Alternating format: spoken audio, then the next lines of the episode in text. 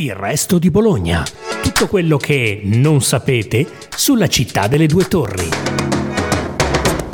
Ciao, sono Letizia Gamberini, giornalista del Carlino e questa è una nuova puntata del resto di Bologna. Quanto verde tutto intorno e ancora più in là. Sembra quasi un mare l'erba. Sembra il mare? Come cantava la PFM, perché qui c'era il mare. Certo, non una distesa come il nostro Adriatico, perché stiamo parlando di eventi che risalgono a 10 milioni di anni fa.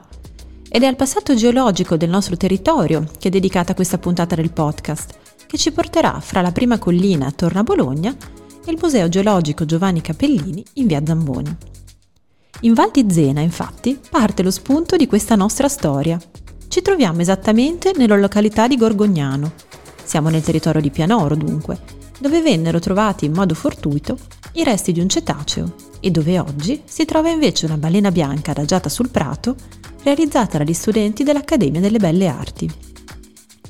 A spiegarci tutto è il professor Federico Fanti del Dipartimento di Scienze Biologiche, Geologiche e Ambientali dell'Alma Mater. Fanti, geologo e paleontologo, è conosciuto anche come cacciatore di dinosauri, se ci passa il termine, per il suo specifico ambito di ricerca, nato da una passione che lo anima da sempre e che lo ha portato a importanti scoperte in giro per il mondo. Nel 2017 è stato scelto dalla National Geographic Society come Emerging Explorer. Sembra il mare, come cantava la PFM, perché qui c'era il mare. Certo, non una distesa come il nostro Adriatico, perché stiamo parlando di eventi che risalgono a 10 milioni di anni fa. Ed è al passato geologico del nostro territorio che è dedicata questa puntata del podcast, che ci porterà fra la prima collina attorno a Bologna e il Museo Geologico Giovanni Capellini, in via Zamboni. In Val di Zena, infatti, parte lo spunto di questa nostra storia. Ci troviamo esattamente nella località di Gorgognano. Siamo nel territorio di Pianoro, dunque, dove vennero trovati in modo fortuito i resti di un cetaceo e dove oggi si trova invece la balena bianca adagiata sul prato, realizzata poi dagli studenti dell'Accademia delle Belle Arti. A spiegarci tutto è il professor Federico Fanti del Dipartimento di Scienze Biologiche, Geologiche e Ambientali dell'Alma Mater. Fanti, geologo e paleontologo, è conosciuto anche come cacciatore di dinosauri, se ci passa il termine, per il suo specifico ambito di ricerca, nato da una passione che lo anima da sempre e che lo ha portato a importanti scoperte in giro per il mondo. Nel 2017 è stato anche scelto dalla National Geographic Society come Emerging Explorer. Buongiorno professor Fanti, grazie per aver accettato il nostro invito. Qui al nostro Grazie podcast. a voi, buongiorno. Buongiorno. Se diciamo che nel nostro territorio bolognese un tempo molto lontano c'era il mare, è vero, che cosa intendiamo esattamente? E quali tracce ci parlano ancora oggi di quel passato? Può sembrare molto strano persino nel 2023 riuscire a immaginarsi un'Emilia Romagna o una città di Bologna in riva al mare o addirittura sott'acqua, eh, ma è esattamente quello che la storia geologica e i fossili, quindi gli animali che vivevano nel passato, ci raccontano proprio della nostra terra, inclusa la zona di Bologna. E nel corso di decenni di mappe, lavori, campionamento e scavi, siamo riusciti a ricostruire questo antico passato che ci porta proprio ad avere una geografia completamente diversa da quella che vediamo oggi. Una geografia che estende il mare, ovviamente non parliamo del nostro Adriatico, ma di un mare molto più vasto e molto più complesso, fino al territorio dove oggi c'è la città di Bologna, ma in realtà a tutta la nostra regione, a tutta la pianura padana. La storia parte circa 10 milioni di anni fa, un tempo spesso e volentieri difficile da comprendere, ma un tempo in cui gli Appennini, così come li conosciamo, non esistono sostanzialmente, si stanno iniziando a sollevare sopra il pelo dell'acqua e davanti a loro, verso nord, in quella che oggi chiamiamo la pianura padana, si estendeva un braccio di mare molto molto profondo, lo dicevo poco fa, non immaginiamoci il nostro Adriatico, ma un vero e proprio mare profondo migliaia di metri. E ovviamente nel tempo questa situazione geografica si è modificata. In che modo? Gli Appennini si sono innalzati sempre di più, mano a mano che si spingevano verso nord e venivano erosi, la pianura padana da entrambi i lati, sia dagli Appennini che dalle Alpi, si riempiva gradualmente fino ad apprendere eh, l'aspetto che conosciamo oggi. Ma le testimonianze di questo lungo processo ci sono, sono sotto gli occhi di tutti, anche se un po' difficili da individuare, e sono ovviamente di natura geologica e paleontologica. E ecco qualche esempio che possiamo fare allora nel nostro territorio, ad esempio? Allora, ci sono due strumenti che abbiamo a disposizione. Uno è proprio ehm, girare per il nostro territorio, soprattutto nella zona delle prime colline bolognesi fino a, a attraversare l'Appennino e arrivare in Toscana, dove le rocce stesse ci raccontano di questi antichi mari. Uno degli esempi più noti in assoluto è quello del contrafforte pliocenico. Mm-hmm. Di che cosa si parla? Si parla di successioni geologiche che si sono depositate proprio lungo l'antica riva del mare, lungo l'antica linea di costa. Un esempio è ad esempio l'area attorno a Pianoro, il Monte Adone e quant'altro. In queste zone noi che cosa osserviamo? Osserviamo le antiche spiagge che lentamente sono state sollevate all'interno della catena appenninica e che oggi si trovano a eh, formare proprio il paesaggio che eh, caratterizza il nostro Appennino. Le rocce ovviamente hanno un'ulteriore capacità che è quella di preservare i fossili, ovvero le spiagge di una volta, gli antichi mari di una volta, erano abitati esattamente come quelli di oggi da una miriade di forme di vita, di animali e ancora oggi è possibile trovare lungo tutto l'Appennino le tracce fossilizzate di questi animali. In molti casi si trovano ancora in affioramento, quindi lungo le successioni geologiche dell'Appennino, in altri casi invece nel tempo i paleontologi e i geologi le hanno raccolte, le hanno campionate, portandole al sicuro all'interno dei musei della regione. Ecco, a proposito di musei, lei da gennaio è referente del Museo Geologico Giovanni Capellini, che si trova in via Zamboni. Ci può raccontare qualche curiosità che possiamo trovare all'interno di questo museo, fra cui i resti di una famosa balena? È certamente nel tempo il luogo in cui la maggior parte dei reperti provenienti dall'Emilia Romagna, ovviamente dalla zona di Bologna, eh, sono stati portati per essere presi in cura ed esposti al pubblico.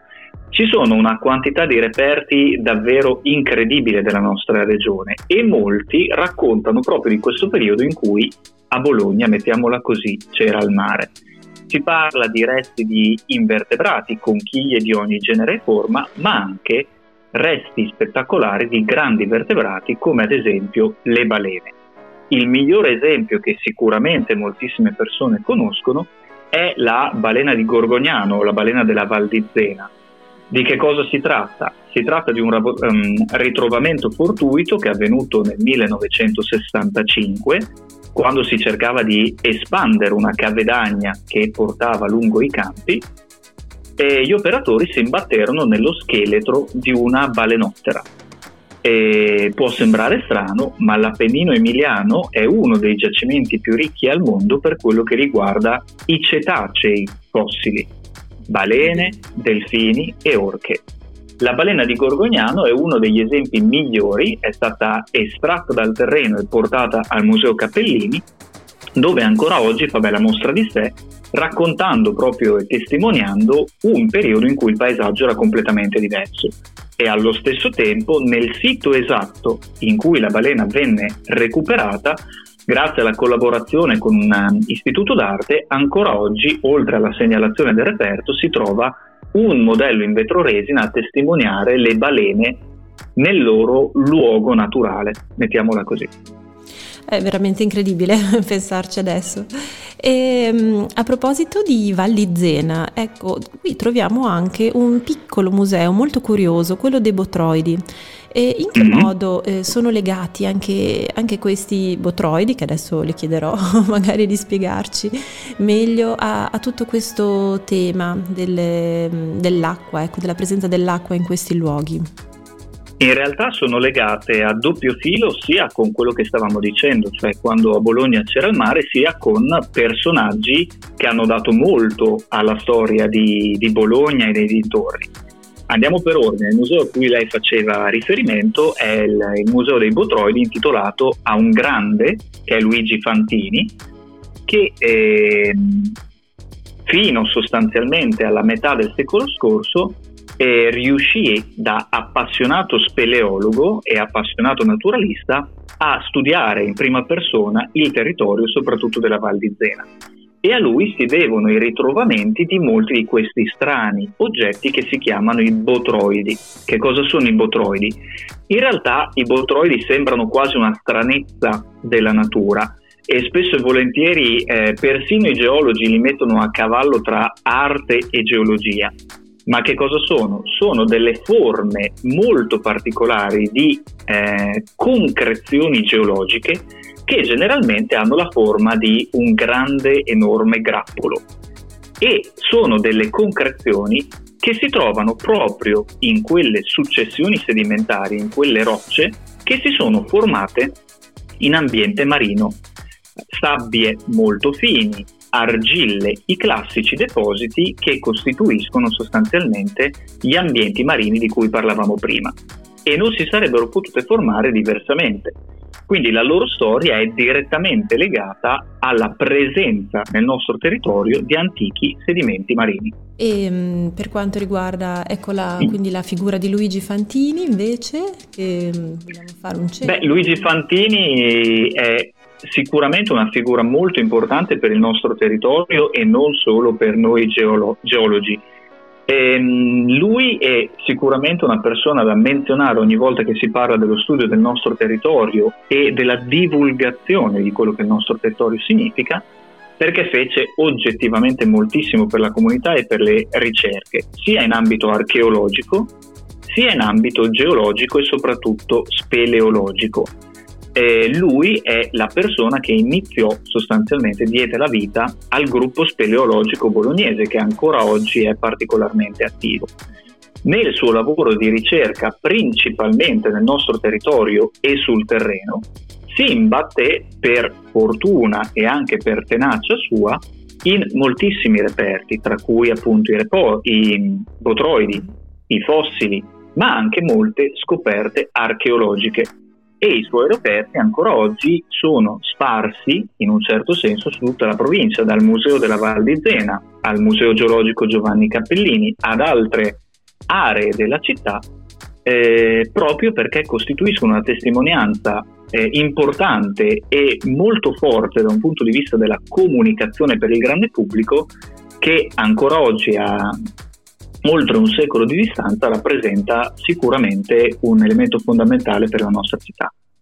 Ecco, eh, vorrei approfittarne anche per chiederle qualche cosa sulle sue ricerche, visto che lei è molto noto per eh, i suoi studi e per l'appunto um, ricerche sugli, um, sui dinosauri. Mm. E, um, ci può raccontare se ha qualche qualche progetto in ballo, qualche cosa che sta per partire? Eh, a che punto è? Allora, i progetti per fortuna ce ne sono sempre molti e si cerca di essere molto dinamici nel nostro mestiere. Alcuni di questi progetti riguardano proprio il Museo Capellini, dove ovviamente il nostro obiettivo è quello di continuare a stimolare, attirare incuriosire i visitatori della nostra città e non solo. E per questo siamo al lavoro per la creazione di nuove mostre, nuovi spazi espositivi inclusi appunto alcuni che riguardano proprio il nostro territorio, che è incredibilmente ricco di testimonianze. Il mio lavoro specialistico riguarda un gruppo di animali, dinosauri, in un intervallo di tempo che nella nostra regione è molto poco rappresentato e che di conseguenza mi porta a scavare in altre parti d'Italia o all'estero. Certo. Ma il principio è sempre quello, cioè cercare di fare della buona scienza che si unisca con la comunicazione, cioè riuscire a trasmettere a chiunque il significato del nostro lavoro e perché è importante farlo. Attualmente io lavoro soprattutto in due aree del pianeta molto lontane e molto diverse tra di loro, che sono il deserto del Gobi in Mongolia e il Canada ai piedi delle montagne rocciose. Degli ambienti molto diversi, ma dove la storia geologica, un po' come nel nostro Appennino, ha portato ad avere la testimonianza dei periodi passati, sia da un punto di vista degli ambienti, sia da un punto di vista degli animali e delle piante che li popolavano.